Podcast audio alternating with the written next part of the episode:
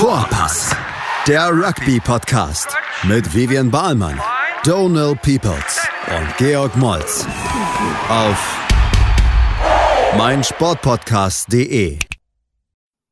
Hallo und herzlich willkommen zu unserer Podcast Vorpass. Wir hatten mal am Wochenende Gott sei Dank alle Spiele sehen können. Big G, ähm, was war dein Lieblingsspiel vom Wochenende? Oh, schwierig. Auf die Frage war ich jetzt gar nicht vorbereitet. Okay, aber alle Spiele Ähm, hast du schon gesehen, ne? Äh, wahrscheinlich Frankreich, ja, ja, wahrscheinlich Frankreich-Irland war mein Lieblingsspiel am Ende, weil es äh, doch am, das Hin und Her und am spannendsten war. Ähm, Okay. Aus neutraler Sicht für mich. Ja. Fand ich Am auch sehr spannend. enttäuschendsten Ja. war für mich Wales gegen Schottland. Fange Mhm. ich gleich an. Ja, lass uns da gleich anfangen. Qualitätsmäßig wahrscheinlich nicht das beste Spiel, den wir jemals gesehen haben, aber für so Außenseiter oder beziehungsweise unparteiische ähm, eher so äh, schon mit, mit viel Spannung zu genießen, zumindest das Spiel, ne? Also auch bis zum Schluss. 14-14 zur Halbzeit, 20 zu 17 gewinnt Wales am Ende in Cardiff. Ähm, schon relativ spannend, ob, obwohl die Qualität vielleicht nicht das Beste war. Die Qu- Qualität gab es nur phasenweise aus meiner Sicht. Also ich, ich frage mich jetzt, wie ich jedem vorher hier erzählen konnte, dass ich davon ausgehe, dass Schottland gewinnt. Ähm, In Cardiff mit Ja. Menschenmassen von, Ja. weiß nicht, 60 Ja. oder 80.000 Leuten. Ähm, vor allem, weil jetzt, jetzt im Nachhinein sage ich mir auch, ja klar, Wales war super enttäuscht nach dem, nach dem Auseinandernehmen von Ja. Irland Ja. und kommt dann natürlich zurück in Full Swing. Ist zwar nicht in Full Swing passiert, aber nicht, in, nicht im ganzen Spiel, aber um Hm. einiges wieder äh, was besser gemacht als die Woche davor. Und Schottland fast das Gegenteil. Ja. Also äh, Phase, es gab ein paar Phasen, wo es besser aussah, aber insgesamt, also mein Fazit, Schottland versucht sich auf Defensive zu verlassen, im Angriff Ideen kopflos. Das hat man Mhm. sehr krass in der zweiten Halbzeit gesehen, insbesondere als äh, Finn Russell nach der gelben Karte draußen war. Zu Finn Russell, mir fallen halt nur zwei Sachen ein. wie er einmal in der ersten Halbzeit den Versuch, ähm, den Superpass wirft Ja. für den Versuch. Ja, ja. Das war brillant. Und das nächste, was mir einfällt, ist halt die gelbe Karte in der zweiten Halbzeit, als er versucht, den, naja, Sagen wir mal, berechtigt, berechtigte gelbe Karte, ne? vollkommen berechtigt die gelbe Karte. Und das ist so das Einzige, was mir hän- hängen bleibt. Wohingegen Dan Bigger, ich dachte, der Typ muss eigentlich vom Platz, äh, der sah so aus, als ob sein Knie ähm, in seinem hundertsten Spiel äh, nicht mehr da ist oder so. Zumindest dachte ich zwei, dreimal, dass er runter muss, aber das komplette Gegenteil, was ist das komplette Gegenteil? Er hat es zumindest besser gemacht als, äh, als unser Freund Finn Russell.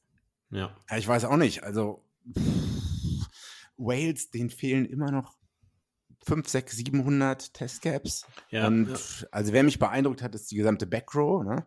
Basham, Moriarty und auch äh, Jack Morgan um einiges wieder gut gemacht. Enttäuscht Schottland pff, generell die Tide 5. Man gewinnt Six Nations auch nur, wenn man wirklich Typen hat, die jedes Spiel Gas geben. Tide Mhm. 5 mäßig. Und ähm, Gregor Townsend hat, glaube ich, am Donnerstag gesagt, dass er äh, Rusty Erasmus Playbook kopiert und auch eine starke Front Row äh, äh, reinbringen will, schon sehr, also äh, die, die Front Row durchwechseln will, sehr früh. Das hat er, glaube ich, auch gemacht in der 45. oder 55. Eigentlich alle gewechselt.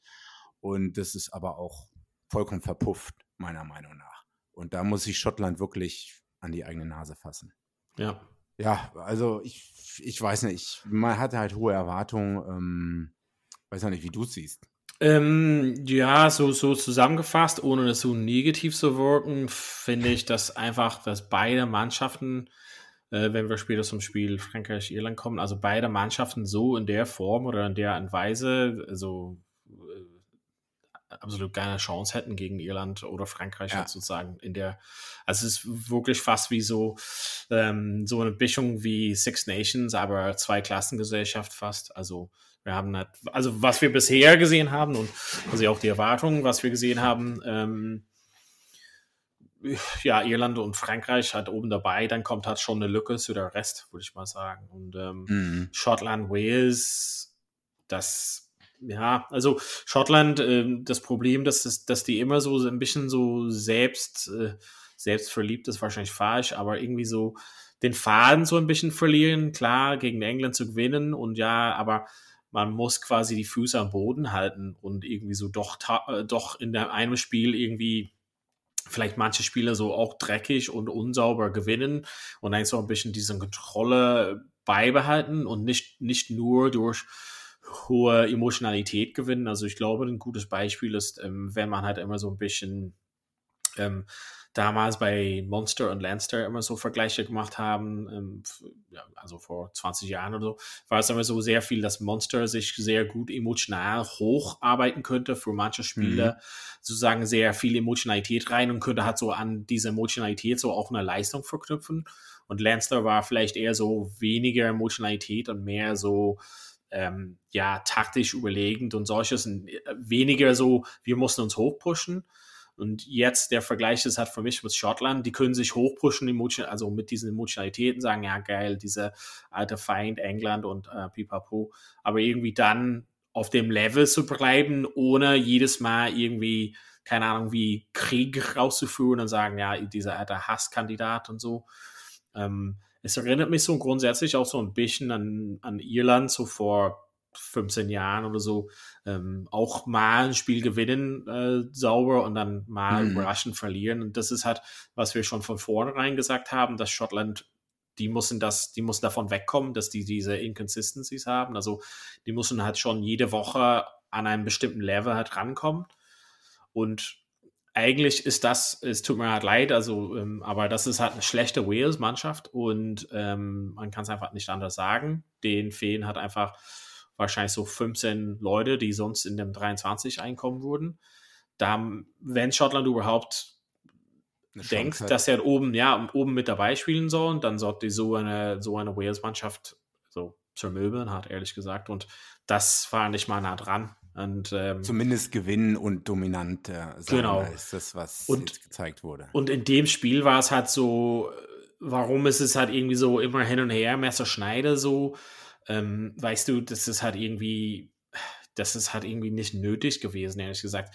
Diese gelbe Karte ist immer so ein bisschen eine Sache. Was will er da machen? Will er denn Ball rausfangen? Also weg von, war es eine gelbe Karte, hinzu zu, was ist seine Idee daraus? Will er tatsächlich mhm. eine Ball rausfangen? Und für mich denke ich nicht.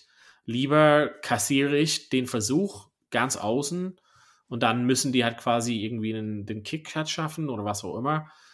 Aber den Mann vor zehn Minuten, ich glaube, das hat viel mehr Impact und besonders, dass Finn Russell war.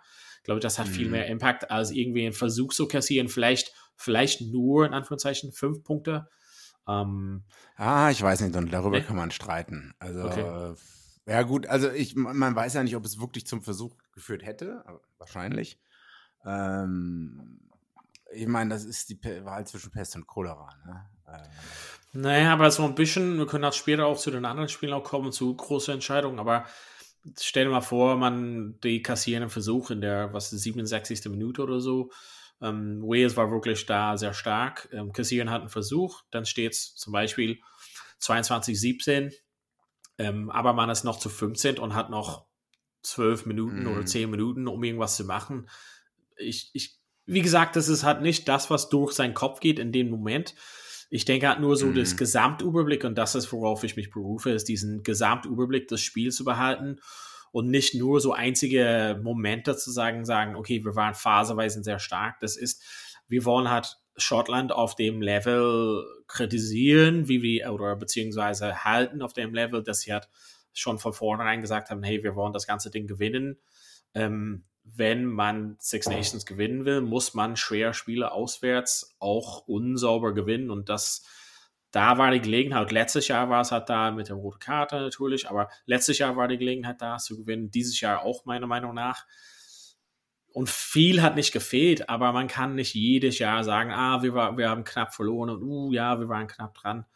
Das muss ja, man weg von äh, Schottland. Also äh, dazu nochmal, ich meine, bei den anderen Spielen, wo, äh, wo sie gegen Irland verloren haben, ist ihr Lineout auseinandergefallen. Wo sie gegen Wales letztes Mal verloren haben, gab es die rote Karte. Aber diesmal fand ich es noch viel ideenloser. Ja. Also, äh, äh, letzte, die letzten Male war es eine Sache, äh, die, man, die man herausstellen konnte oder so. Ne? Aber diesmal war es, da muss ich wirklich sagen, Schottland das gesamte Spiel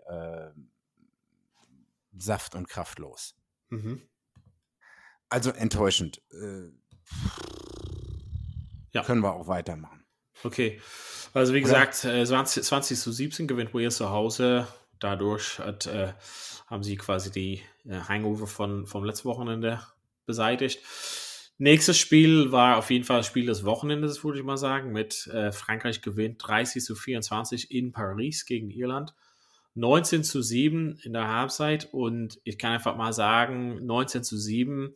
Ich habe kurz gezittert, ob Frankreich einfach äh, mit dem Spiel einfach Irland so auf den Popo schlagen und bin überhaupt froh, Blowout. dass Irland Blowout. ja, dass, dass sie halt in der zweiten Halbzeit richtig Gas gegeben haben und die, ich sage es mal einfach so, die Gelegenheiten waren halt da, das Spiel zu gewinnen für Irland. Es wäre halt knapp gewesen, aber Chancen waren da, oder?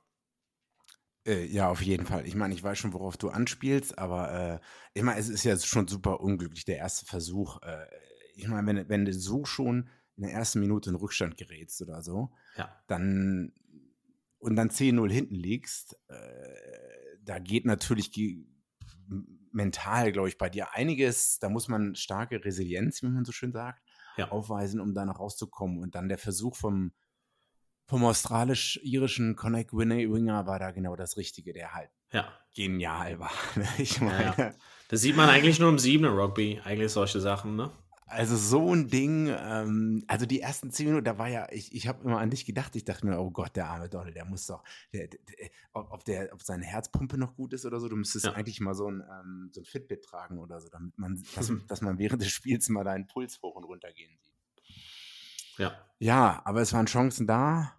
Äh, sprichst du gleich schon auf die, welche Minute war es? Nee, nee, nee, also grundsätzlich, also ich, wir können als später dazu kommen, ich weiß, ähm, was du meinst. Nee, ich meine grundsätzlich ähm, war es halt nicht, oh mein Gott, Frankreich ist so überlegend. In der ersten Halbzeit war es quasi auf jeden Fall, dass sie bei jedem Rock, bei jedem offenen absolut ja, ja, Irland genau gestört haben. Also das ja, war so, die Irland hatte keine Chance, sein Spiel im Angriff auszustellen, weil jede ja. Rock so gestört wurde oder Frankreich war so irgendwie so dagegen gehalten und den Ball geklaut und solches.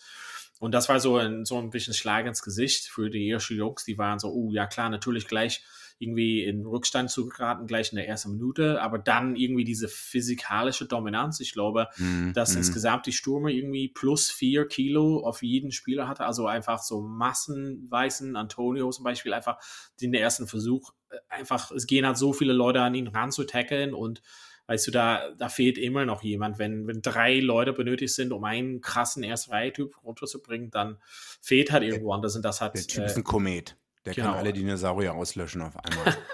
ähm.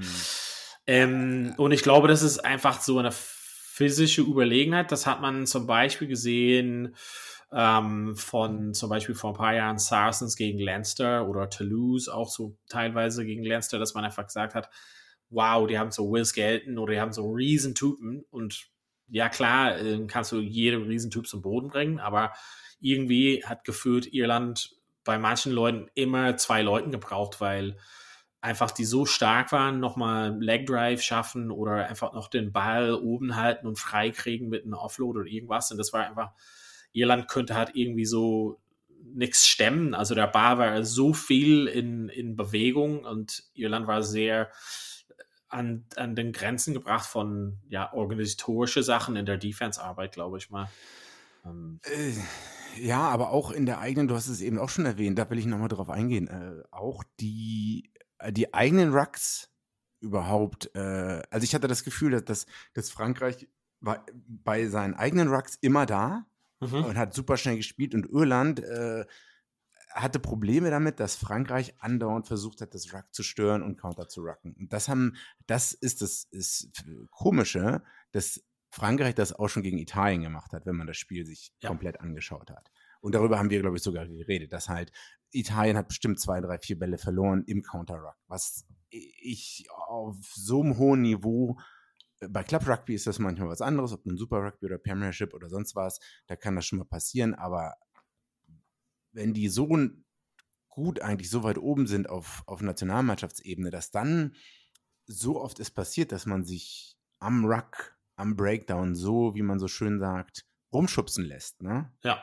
Da, da hat Irland die ganze Zeit keine Antwort gefunden. Und das psychologisch wirkt sich das auf dich als Stürmer halt aus, wenn du Ja. halt 40 Minuten rumgeschubst wirst. Ne? Das machen die Südafrikaner gerne mit dir. Und da musst du halt eine entsprechende Antwort finden. Und Ja. also ich finde Strain, also da, das ist gar nicht passiert, hatte ich so das Gefühl. Man hat sich rumschubsen lassen. Und das Skurrile ist ja auch, also die werden ja auch sich auch das Italien-Spiel angeguckt haben, die Iren. Und dann gesehen haben, ah, hier Frankreich am Ruck die ganze Zeit so präsent. Und ich meine, was Ja. hat man darüber dann, dachte man, das wird nicht passieren, die werden anders spielen oder hat man das ausgeblendet oder, oder hat man es gar nicht wahrgenommen? Das kann ich mir Ja. jetzt nicht vorstellen, weißt du? Na, also man hat bestimmt einfach gedacht, also Irlands Stärke ist halt einfach diesen schnellen Rock zu machen, also unter zwei Sekunden. Aber die andere Mannschaft lässt es einfach nicht zu, weil die einfach sehr schnell da sind und dominant sind. Also das macht es halt unsauber. Und was ist dann Plan B? Also Das ist halt so ein bisschen das Ding. Also ich habe jetzt ähm, viel äh, das gekaut, das quasi Spiel oder weiß nicht, also nochmal durch den Kopf gehen lassen mit einigen Freunden auch in Irland. Ähm, Und es ist halt so für mich insgesamt, also zusammengefasst, verloren, aber trotzdem finde ich, so ein Spiel zu verlieren, ist, ist nicht schlimm. Das gibt viele Learnings halt draus. Es ist halt schön, dass in der zweiten Halbzeit, dass Irland rauskam und losgelegt hat wie Feuerwehr. Also das heißt, Mhm. die waren halt nicht tot. Halbzeitsansprache hat gewirkt.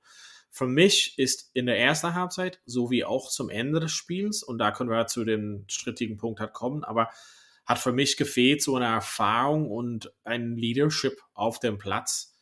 Also Mhm. man braucht nicht immer die Halbzeitsansprache zu bekommen, um, um zu hören, hey Jungs, das, was wir halt probieren, das klappt nicht so 100 Prozent.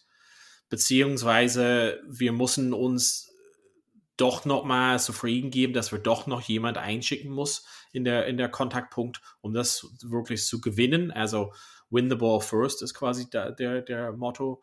Ähm, und das ist halt irgendwie, für mich hat so ein bisschen gefehlt und dann bin ich mit einem Freund äh, jetzt durchgegangen, wenn quasi diese, diese Szene, äh, zu dem wir gleich kommen, aber bin ich halt so durchgegangen, wer war auf dem Platz und wer es quasi so wirklich hat gezeigt, so Leadership Qualities oder Leadership Erfahrung über die letzten Jahren. James Ryan war Kapitän, der ist halt relativ jung und Mhm. also als Kapitän unerfahren, ist halt so. Ähm, Ringrose war zum Beispiel runter vom Platz, ist öfters, ähm, beziehungsweise war, war noch auf dem Platz, aber ist öfters Kapitän bei Lancer, also eigentlich ein bisschen Erfahrung. Murray sollte auch so eine Erfahrung haben. Aber es hat so gefehlt, jemand wie Sexton, Omani, Ja. so ein Brian O'Driscoll oder so jemand oder Paul O'Connell, der einfach so ein bisschen, wie gesagt, nur, nur meine Einschätzung von außen, so der die Jungs zusammenruft und sagt, Mhm, ey, also Jungs, was, was, was lassen wir mit uns hier machen hat, ne? Klar, wir kassieren einen Versuch in der, in der ersten Minute, es ist okay, äh, Schwamm drüber, fangen wir halt nochmal an und das war genau das, was passiert ist. Diese sieben Punkte von Irland war einfach ein, Schenk, ein Geschenk von Jamine, also einfach Gehirn kurz ausgeschaltet und Hansen läuft halt durch. 10-7, besser kannst du es nicht haben. 10-7 als, als Antwort auf die ersten Minuten, perfekt, finde ich. Und das musste man, das hat mir gefehlt, so ein Leadership auf dem Platz. Und ob es an einer Entscheidung liegt oder einfach grundsätzlich eine Haltung. Und was ich sagen will, um das jetzt lange Rede, kurz Unsinn, ist, ähm, ich habe es ja letzte Woche, glaube ich, mal gesagt, oder in der Vergangenheit auf jeden Fall gesagt, Neuseeland denkt einfach von Grund auf. Und es kam im Radio jetzt ein, ein, ein neuseeländischer Kommentator in, in Irland auch gesagt, nochmal beim Podcast, so jetzt nach dem Spiel. Wenn Neuseeland der Bar hat und die, Mhm. die, die, die Anzeigetafel sagt 80 Minuten rot, ist doch egal. Die denken halt innerlich, ist doch scheißegal. Wir haben den Ballbesitz, alles offen. Und das, wir gehen jetzt durch die einzigen Momente, das hat komplett gefehlt. Ob es in der Entscheidung war, in die Gasse zu kicken oder zum Goal oder in der letzten Minute diesen loopy Wide Pass von, von Carty, der nach vorne geht oder dann ähm, mit ähm, Hugo Keenan, der Open Under, also ähm, äh, weißt du, der, der, der, das Spiel ist schon vorbei quasi, aber Mhm. wir haben den Ballbesitz und er kickt den Ballbesitz weg. Also Regel Nummer Mhm, eins ist, den Ballbesitz halt einfach so in dem Moment nicht weggeben. Und stell mal vor, wie Neuseeland da wäre. Das ist halt, man muss sich einfach äh, durch den Kopf gehen Die lassen. würden Da- spielen. die zocken. würden spielen, klar, aber was da bei Keenan zu sehen war, bei manchen Jungs zu sehen war, wir spielen vor 80.000 Franzosen, Stadion voll, absolut unterlegen, gerade liegen sechs Punkte dahinter und wir können uns eingehen lassen, uns einschüchtern lassen oder blühen halt auf und sagen, ich zeige euch gleich den Mittelfinger, indem wir Versuch in der 84. Minute legen und dann geht er alle traurig nach Hause. Weißt du, was ich meine? Das ist, mhm. Neuseeland mhm. würde halt nie auf die Idee kommen, so sich zufrieden zu geben mit irgendwas und sagen, die würden einfach sagen, Bar haben wir immer noch und das, das hat einfach gefehlt, das hat bei den Keenan gefehlt. Carty, also ist kein, ich will den nicht schlecht reden und so, aber in den entscheidenden Momenten die Entscheidung so zu treffen, hat einfach gezeigt, bisschen Unerfahrung, bisschen naiv rangegangen. Und ich glaube mhm. grundsätzlich, das hat auf das gesamte Spiel gefehlt, dass wir so Problem-Solving auf dem Platz haben, weil das ist eine bestimmte Mensch und eine bestimmte Mentalität, der das schafft. Du sprichst eigentlich an genau das, was ich auch gerade vor mir sehe, wenn man sich die Start 15 anschaut, Donne, ne? Ja. Ich, ich habe jetzt, ich sehe jetzt gerade nicht, wie viele Testcaps die einzelnen Spieler haben, aber von denen, die gestartet sind, wer hat denn die meisten Testspiele schon? Ich würde fast sagen, das ist Tyke Furlong. Oder. Ja, so Van der Fleer hat, glaube ich, irgendwie so um die 30 auf jeden Fall. Genau. Das ist nicht viel. Also, Von der Start 15, puh, Ringrose wahrscheinlich. Ringrose, äh, muss ich mal nachschauen, kann ich mal äh, für nächstes Mal nachschauen. Ich meine, also Furlong gehört zur Leadership Group. Also Furlong ist grundsätzlich gehört zum Leadership Group, natürlich unter äh, James Ryan so auch zum Beispiel. Ähm, niemand wie Ringrose, wie ich halt gesagt hatte, aber es fehlt so, sag ich mal, jemand mit 100 Cap, also Saxon fehlt mhm. natürlich, Murray fehlt in der. Aber es fehlen, glaube ich, auch Leute dazwischen, die alle auf der Bank saßen, zum Beispiel, ne? also Healy, Henderson, Omani, Conor Murray. Ja, ja. Henshaw. Und, und, und, das, und das traurig, ne? genau, also genau, Henderson, British and Irish Lions, Henshaw auch, ähm, Omani auch natürlich, Murray auch. Ähm, das Problem ist, dass Omani irgendwie sich eingewechselt wurde, hat sich verletzt und dann muss halt direkt runter. Hat, also das hat so gefehlt und aber wir, wir Hairsplitting hier, aber das ist halt einfach Vielleicht. so, man darf es nicht unterschätzen ich glaube, um das nochmal zusammenzufassen, ich glaube, dass es nicht schlecht ist, dieses Spiel zu verlieren, weil wenn die Jungs die Zeit wieder zurück hatten, so ganz sauber, würden ja sagen, okay, wir haben schon einiges daraus gelernt. Wir haben schon verloren, aber wir wissen an den Sachen, denen wir arbeiten, wir, wir lassen uns nicht einschüchtern von 80.000. Und das, mhm. das passierte die alte irische Mannschaften. Also guck dir mal so die Spiele von, keine Ahnung, 2005 oder irgendwas Irland kassiert gleich drei Versuche und dann das Spiel gegessen. Und Tschüssikowski. Und jetzt okay. war es halt zumindest Problem Solving war halt, okay, 10-7, das ist halt nicht so schlimm, Jungs. Das aber, keine Ahnung, irgendwie Problem Solving auf dem Platz, nachdem wir gesehen haben, wie Frankreich spielen, genau wie du das gesagt hast. Das war nicht unerwartet. Okay. Ja, also du bist gar nicht so unglücklich. Man kann verlieren. Äh, wir haben schon gesagt, Schottland ganz anders verloren, Irland hat verloren, aber äh, auf eine ganz andere Art und Weise.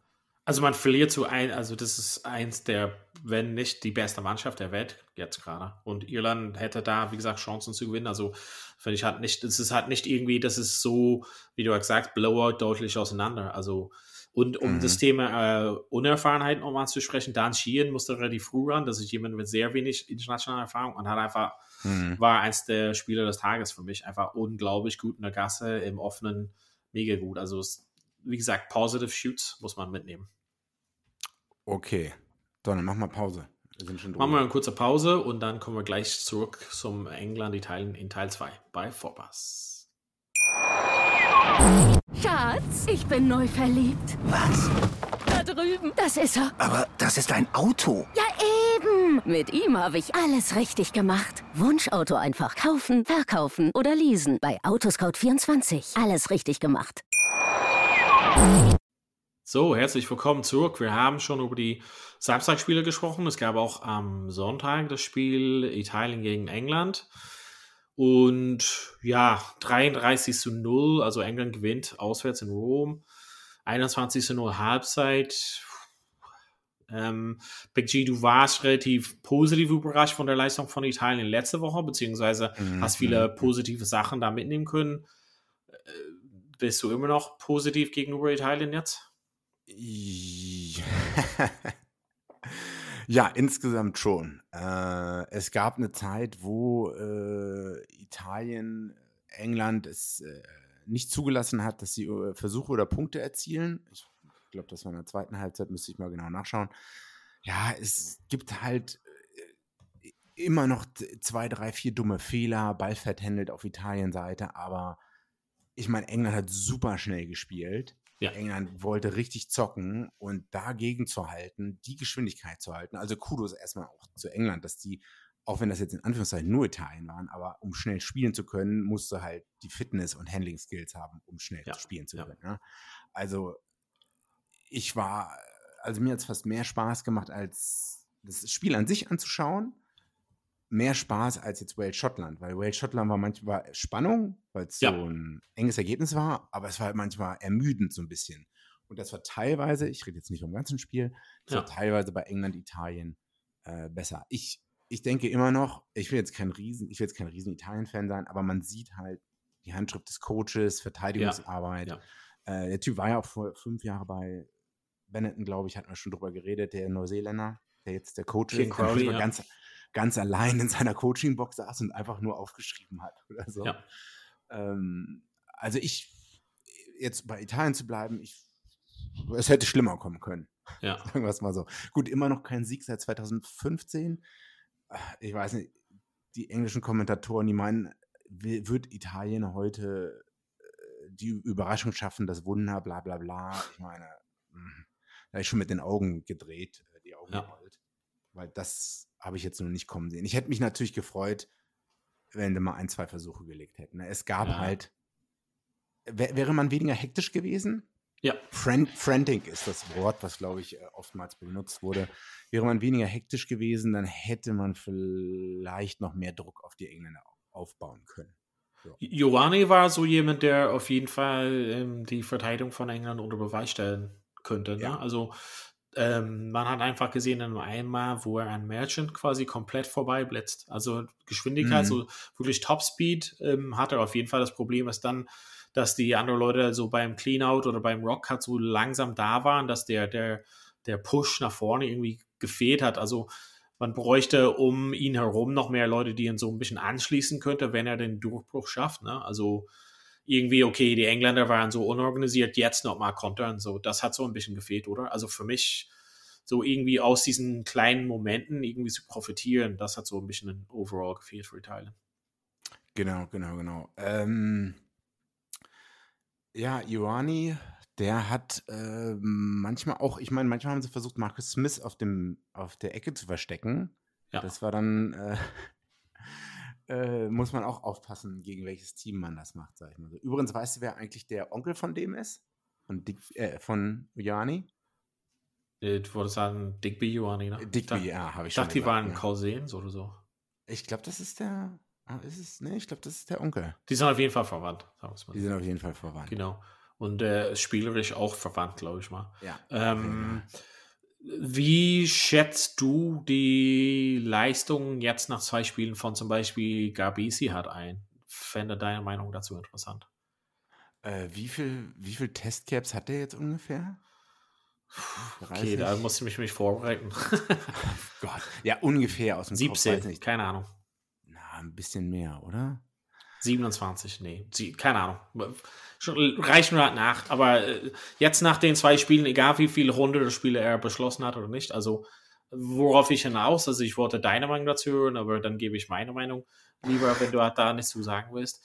Ähm, er verliert einfach manchmal so den Überblick und die Kontrolle und das ist okay, also relativ jung und unerfahrener, aber so manchmal so irgendwie, hm, das würde mich frustrieren als Teamkollege von ihm, dass er manchmal irgendwas probiert, wo du halt sagst, lass uns mal über, ja, lass uns mal irgendwie so, obwohl es langweilig klingt, statistisch Rugby spielen und so Aha. einen Kick durch die Mitte, so ein Chip-Kick und so einen Kick in die Gasse oder sowas, 50-22 Versuche, was auch immer das ist.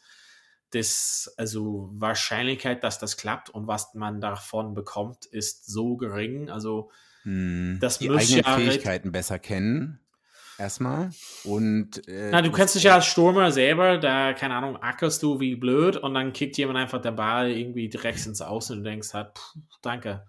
So, also ist irgendwie so ein bisschen so nicht so irgendwie auf dem Level konstant. Also manch phasenweise wirklich top Sachen gemacht und der hat Fähigkeiten, um, also er, könnte halt auf jeden Fall in jeder anderen Mannschaft sehr, sehr gut dastehen, aber so manchmal so phasenweise, besonders je weiter im Spiel, wo er quasi müde wird oder man merkt, okay, die lagen so weit hinten, kein Versuch, bla bla bla.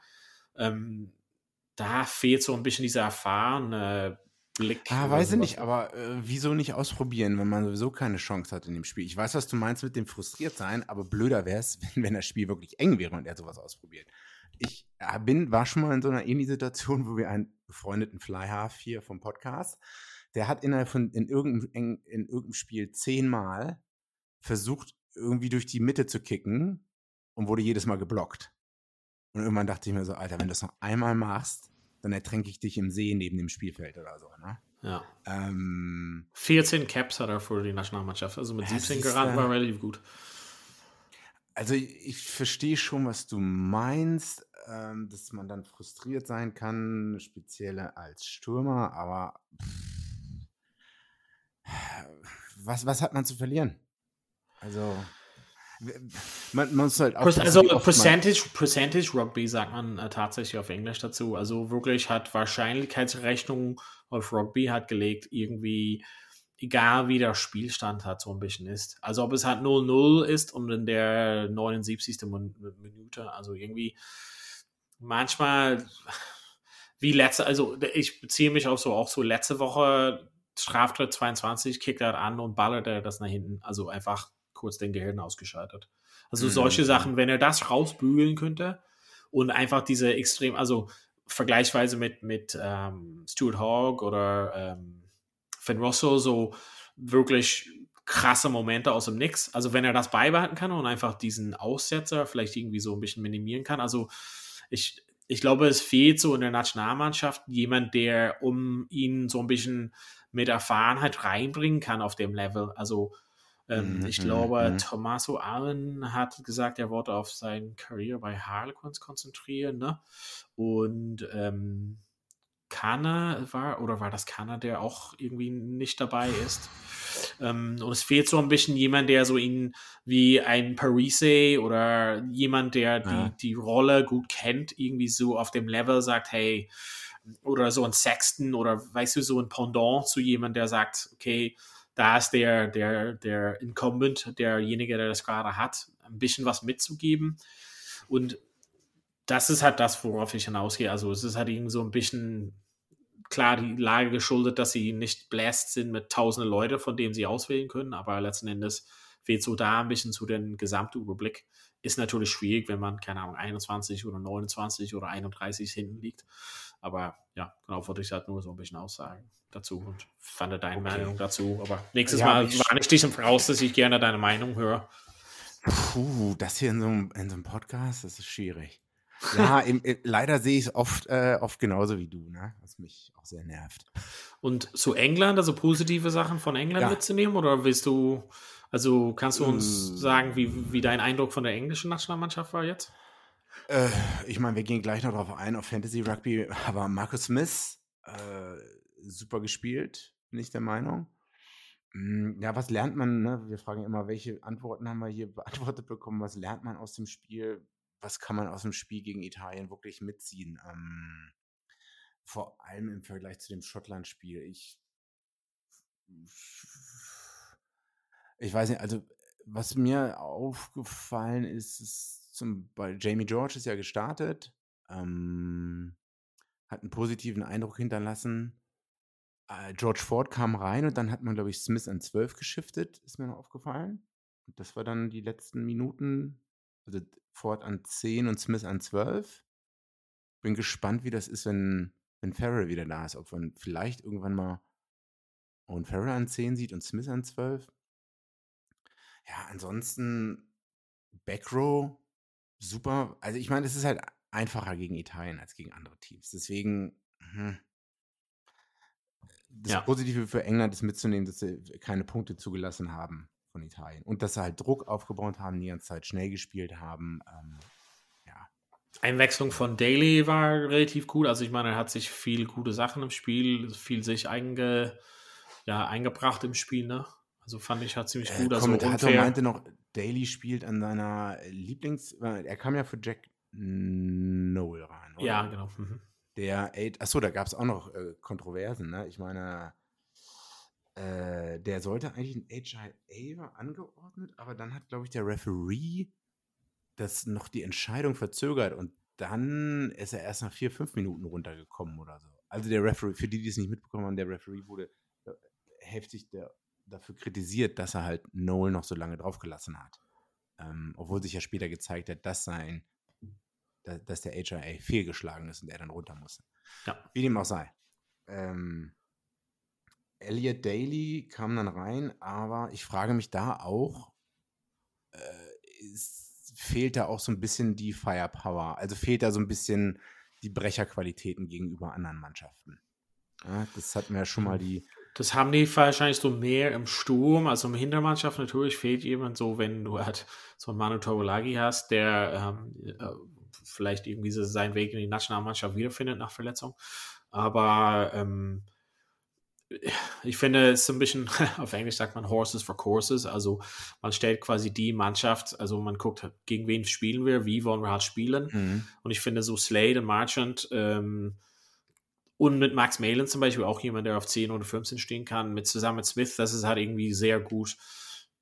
Das können sie sich für sich tauschen, wer auf den Verbinder steht oder was auch immer, können halt viel Ball in die Breite, also man muss nicht unbedingt nur durch die Mitte gehen. Und das fand ich halt gut, dass sie halt viele Lösungen hatten für verschiedene Sachen, die, die haben den Ball relativ gut in die Breite geschafft, ähm, aber war Marcus Smith war immer gefährlich, hat da quasi ähm, trotzdem durch die Mitte mit seinem starken Laufspiel, das ist irgendwas, was zum Beispiel Farrell oder Ford halt nicht so groß bieten. Deshalb, du kannst halt nicht sagen, okay, der Zehner wird einfach den Ball weiterleiten oder weit passen oder so und die Tiefe oder so, sondern er ist selber Mhm. gefährlich und das hat man gesehen.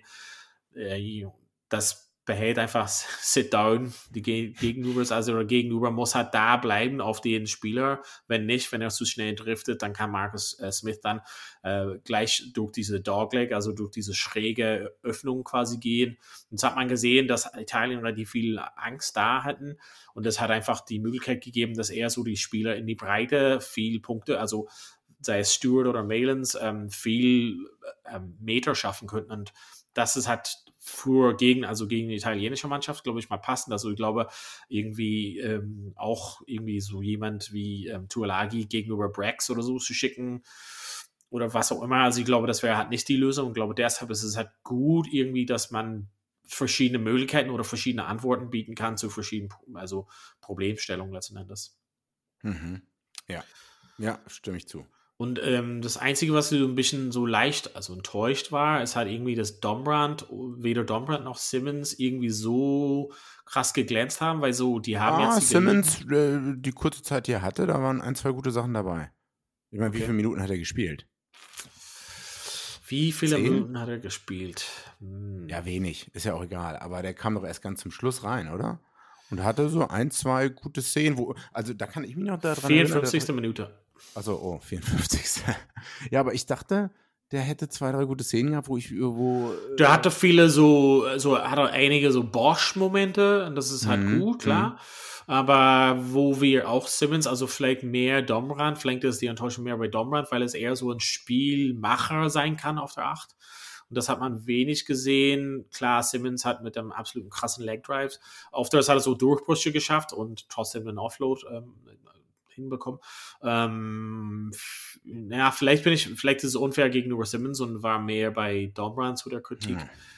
Ähm, dass für mich so da noch nicht das 100% klar ist, wer, wer hat die Nummer 8 Trikot für sich. Ne? Also das ist immer so ein bisschen offen und ja, also die, die haben noch Zeit. Das ist so ein bisschen im Wandel oder im Aufbau, so das Gesamte, aber ich glaube, dass sie ähm, immer noch nicht so die komplette Lösung haben, für wer ähm, auf Nummer 8 startet. Und dann habe ich einfach so Angst, dass sie auf die Idee wiederkommen mit Curry auf 8 und so solches, was ich so gut finde. Ah, Tom Curry übrigens auch gutes Spiel gezeigt, ne? Ja, genau, sehr Ah. stark.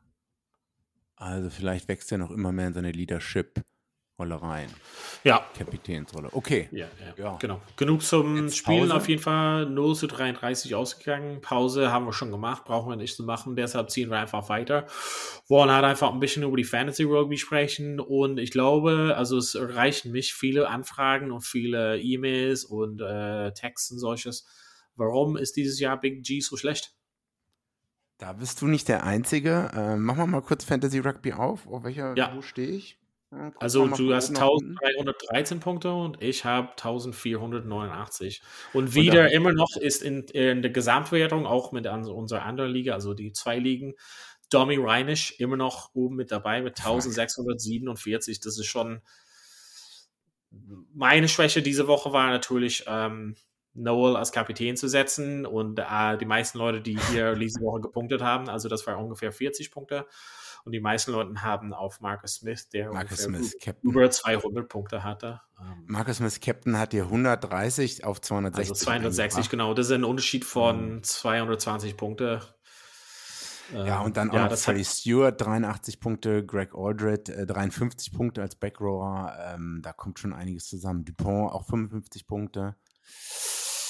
Ja. entscheidend diese Woche war wirklich, auf wen hat man gesetzt für Kapitän. Noel war nicht so gut von mir und Nee, äh, Marcus Smith für diejenige oder jemand wie auch sogar Mailings oder so war also auch trotzdem besser. man sollte halt, ich habe halt äh, Villiers äh, und Pinot drin gehabt, Villiers als Captain. Man sollte halt nie, man sollte nie die vergangene Woche irgendwie als Maßstab nehmen oder so. Nee, nee. Also bei mir hat's, hätte ich nicht Marcus Smith als Captain noch in letzter äh, Minute, äh, nicht als Captain, als, als Zehner gestartet, anstatt Ja. Dan Bigger, dann hätte ich wahrscheinlich noch, noch viel mehr, weniger Punkte bekommen. Bei mir, Jamie George war ein Ausreißer nach oben mit 61 Punkten. Ja, ansonsten ist, denke ich, wenn ich gucke, ich bin auch. Ja, du hast relativ auf, auf die, auf, auf quasi letzte Woche gesetzt, also du hast quasi die Performance von Mhm. letzter Woche halt quasi und nicht, das kann auch, also immer ein bisschen spielabhängig, aber genau, also die, also die Eckspieler von Frankreich haben nicht so krass gepunktet, ähm, wie zum Beispiel von England, aber ja. Platz 2 ist übrigens Rheingau Rugby, wo ich nicht Mhm. weiß, wo das genau liegt. Ich habe das schon mal gegoogelt. äh, ich weiß, Rheingau ist ja eigentlich eine Region, aber naja. Und auf Platz 3 äh, Matze aus Berlin, glaube ich, ne? Mit 1530. Ja, genau. Also da ist halt eigentlich in der Gesamtwertung Jan Simon ähm, im, mit 1000, was hat er? 1530. weil du noch in der anderen Vorpassliga bist, ne? Ge- Genau, also genau, Mhm. wir haben das ein bisschen, also ich habe es beziehungsweise ein bisschen, Ja, aber ich habe die okay. Gesamtwertung auf jeden Fall, wie gesagt, mit ähm, 1647,5 Punkte. Platz Nummer 1, Domi Reich schon wieder ähm, der stärkste. Ähm, nicht der gesamte, also nicht, also overall, overall, die gesamte Runde hat er, genau, MA74ZE, also wahrscheinlich Matze. kurz vor Matze. Ähm, genau, mit 892 Punkte. Mit, das war das stärkste Mhm. in der Runde. Da so ein paar, Auch genau, Marcus also, Smith als Kapitän. genau, Marcus Smith als Kapitän war einfach so das Ding, hat schlechthin. Und halt Lucan Cogan Dickey als äh, Super Sub, 61 Punkte. Insgesamt haben alle. Äh, Ja, aber Elite Daily war der beste Super Sub. Also, wenn du Daily gehabt hättest als Super Sub, das wäre echt krass gewesen. Naja, Gut. auf jeden Fall. Äh, ähm, ich hab noch weiter. Also, du hast die Erklärung, warum du so schlecht bist? Nee, okay, sorry. Erzähl. Diesmal, diesmal habe ich ein paar Stunden vorher meine Aufstellung, glaube ich, gemacht. Ah. Ja, dabei sein ist alles. Ach, echt, das ist alles. Okay, ich verstehe. So, Erzähl. Rugby Europe Championship. Aha, was ist denn das? Mann, Alter, das ist da, wo Russland und Spanien, Georgien, Niederlande, Ukraine und, ähm, und alle drin spielen. Wo es um die äh, Qualifikation für die Weltmeisterschaft auch geht. Mhm. Am Wochenende hat, ähm, ja, da gab es spannende Spiele. Also Russland hat zu Hause gegen Spanien äh, gespielt, hat 37, 34 vorne gelegen und in letzter Minute ähm, erzielt noch ein spanischer Prop den Versuch und äh, Spanien gewinnt am Ende 41, 37. Und äh, Portugal musste auch eine Niederlage einstecken, ähm, hat auch in der, stand irgendwie 27, 7, also in Rumänien hat Portugal gespielt. Und das sind so die drei Spanien, Rumänien, Portugal, würde ich sagen. Die drei machen die Plätze 2 und 3 hinter Georgien wahrscheinlich aus. Also ich denke nicht, dass Russland oder Niederlande da noch eine große Chance haben. Also Niederlande gar nicht. Russland wahrscheinlich auch nicht. Das heißt, es wird halt super spannend die nächsten ähm, sechs Wochen. da entscheidet sich halt, wer auf das Ticket Nummer 2 Europe für die Weltmeisterschaft direkt qualifiziert ist. Ja. Ich tippe mal auf Rumänien. Und dann der dritte wird sich zwischen Spanien und Portugal entscheiden, ähm, die zu diesem Rapid Charge Turnier, ähm, weiß nicht, Oktober, Dezember wieder fahren. Ja. ja. Und ich glaube, also es kommen, ich meine, man sollte den Fokus auch mal ein bisschen mehr auf Tier 2, Tier 3 Rugby legen. Äh, wenn ich mir die Spiele anschaue. Meine, du hast davon, glaube ich, gar keine Ahnung, oder? Also von den meisten Sachen gar keine Ahnung, aber das auf jeden Fall. Ah, okay, ist natürlich schade. Also Spanien gegen Portugal spielt jetzt im nächsten Spiel gegeneinander und äh, ich glaube auch, dass Portugal die schlechteren Chancen insgesamt hat, weil die noch gegen Georgien spielen müssen und gegen Rumänien. Oh. Ja, obwohl sie relativ stark waren, hast du uns berichtet letzte Woche natürlich. Ja, aber jetzt, ich glaube, also die haben, die sind punktetechnisch alle ungefähr gleich. Das ist, ah, ich habe jetzt die Tabelle nicht offen, keine Ahnung. Ah ja, genau. Georgien hat 31 Punkte, Rumänien 22, Spanien 21, Portugal 16. Genau, und Russland Niederlande ja, haben 10 und 0 Punkte. Die werden es wahrscheinlich nicht schaffen. Also ich weiß nicht, ich, ich hoffe, dass eine starke dritte europäische Mannschaft, äh, kontinentaleuropäische Mannschaft dahin fährt. Ob das nur Spanien oder Portugal ist, weiß ich, dass die sich auch durchsetzen, dass halt ne, dass es halt mehr gibt als nur Six Nations Rugby in der internationalen Rugby-Welt. Ja, um, ähm, auf jeden Fall gibt es halt mehr als nur Six Nations. Aber das ist das Spannendste, was es jetzt gibt. äh, Six Nations Under 20s haben wir noch gar nicht drüber geredet. Also ich habe leider heute keine Zeit für Six Nations Under 20s, aber ähm, vielleicht machen okay. wir nächste Woche ein bisschen noch dazu. Also, also am, am Wochenende ist halt kein Spiel, ist natürlich spielfrei. Ja. Vielleicht können wir uns da noch ein bisschen äh, Under 20 Championships. Ich weiß, du willst von Italien äh, sprechen, ne? Italien hat 6-0 gegen England gewonnen, aber das verschieben wir aufeinander. Genau, dann fassen wir vielleicht nächstes Mal kurz Six Nations Under 20 zusammen. Vielen Dank fürs Zuhören äh, zu Hause. Es war eine absolute Freude, euch äh, über die Spiele vom Wochenende zu berichten. Big G und ich sind dann wieder nächste Woche da und jetzt haben wir schon uns dazu geeinigt oder committed, dass wir Under 20s auch äh, berichten. Big G, vielen Dank und äh, vielen Dank zu Hause. Bis bald wieder bei Vorpass. Schatz, ich bin neu verliebt. Was? Das ist er. Aber das ist ein Auto. Ja, eben. Mit ihm habe ich alles richtig gemacht. Wunschauto einfach kaufen, verkaufen oder leasen. Bei Autoscout24. Alles richtig gemacht. Vorpass. Der Rugby-Podcast. Mit Vivian Bahlmann, Donal Peoples und Georg Moltz. Auf meinsportpodcast.de. Schatz, ich bin neu verliebt. Was? Da drüben. Das ist er. Aber das ist ein Auto. Ja, eben. Mit ihm habe ich alles richtig gemacht. Wunschauto einfach kaufen, verkaufen oder leasen. Bei Autoscout24. Alles richtig gemacht.